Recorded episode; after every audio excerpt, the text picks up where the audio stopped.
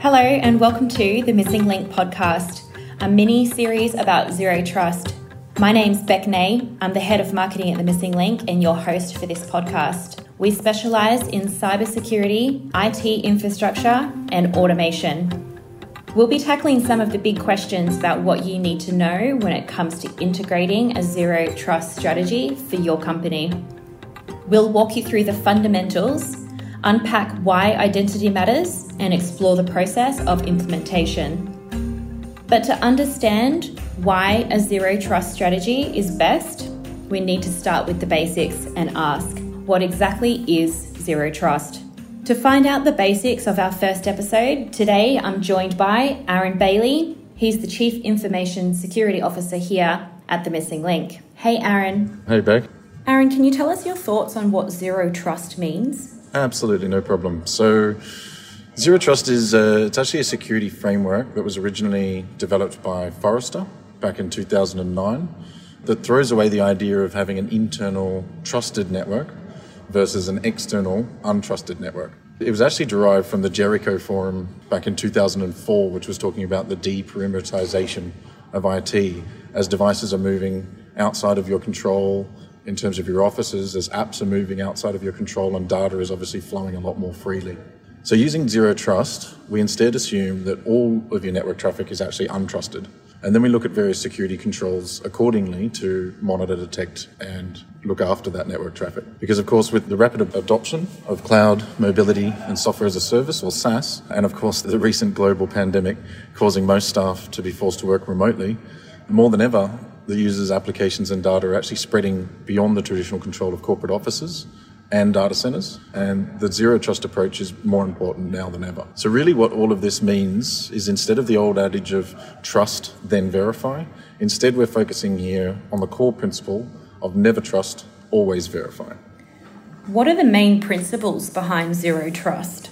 Okay, so the three principles as initially defined for zero trust by Forrester were that all resources must be accessed in a secure manner regardless of their location. Secondly, that access control is on a need to know basis and should be strictly enforced. And lastly, that organizations must inspect and log all traffic to verify users are doing the right thing.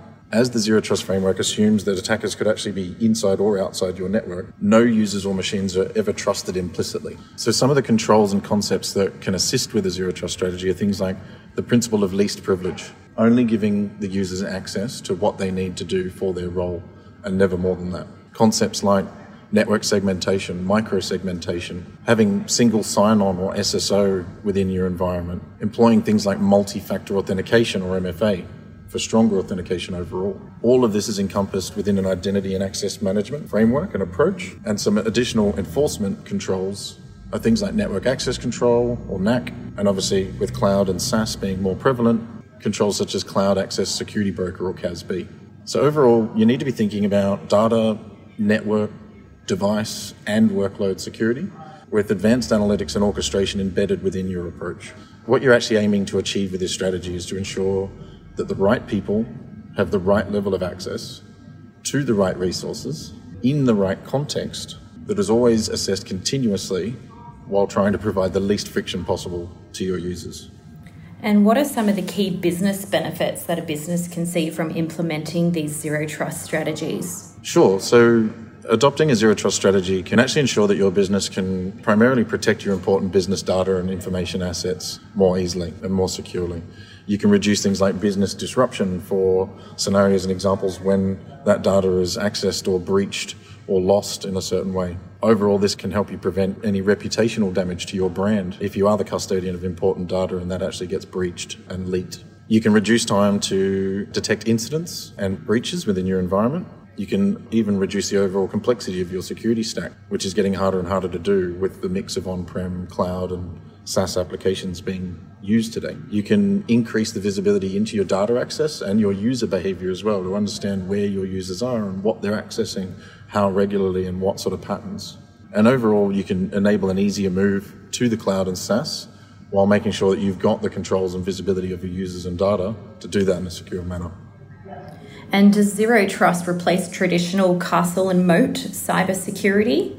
I wouldn't say it's replacing it, it's definitely augmenting it.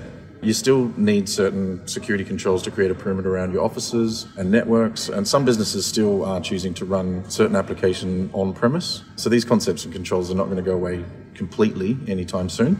But adopting a zero trust strategy is simply trying to ensure that you maintain the same control around identity, access, and least privilege, and that this is applied across all application and data locations. So it doesn't actually matter whether or not they're sitting within your network or in someone else's network or across a spread of SaaS applications.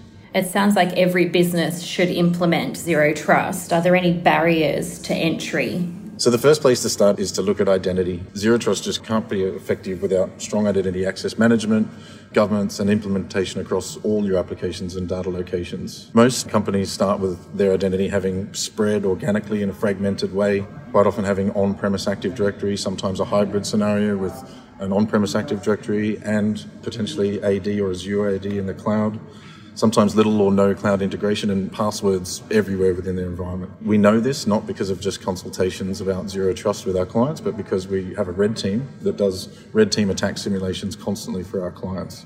And that's what they're going after is credentials. They're really going after domain admin, domain administrator, or top level credentials to then spread laterally within the environment and find other systems that have default passwords that aren't necessarily managed the same as Active Directory. Sometimes they just find a, a, a, Microsoft Excel spreadsheet that's filled, filled with passwords as well that lets them move into multiple systems.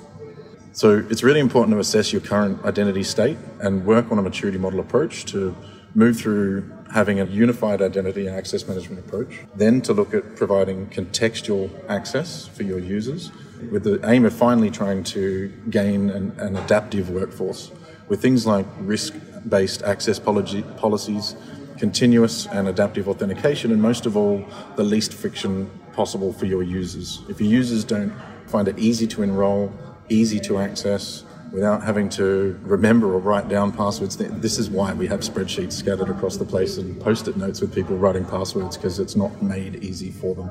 So it's very, very important to aim for that from the outset. So, Aaron, why would an organisation use a partner such as the Missing Link to assist with their zero trust strategy? Yeah, sure. So, We've got a long history of doing red teaming, penetration testing, ethical hacking. It goes under a few different names or, or types or scenarios. But really, what that is, is it's, it's, a trusted adversary. So it's somebody that's actually trying to get into your environment, get to your applications, get to your data, and be able to highlight where those gaps are. Producing things like reports that show you your risks where you do have things like default passwords, where you don't have things like multi factor authentication, where you don't have things like NAC and all of those things I mentioned before, the principle of least privilege, you know, having too many administrators or domain administrators in your environment. Because ultimately that's what they're after. They're after credentials, they're after identity, they're after taking that over, piggybacking off legitimate users to be able to move laterally in the, in the environment.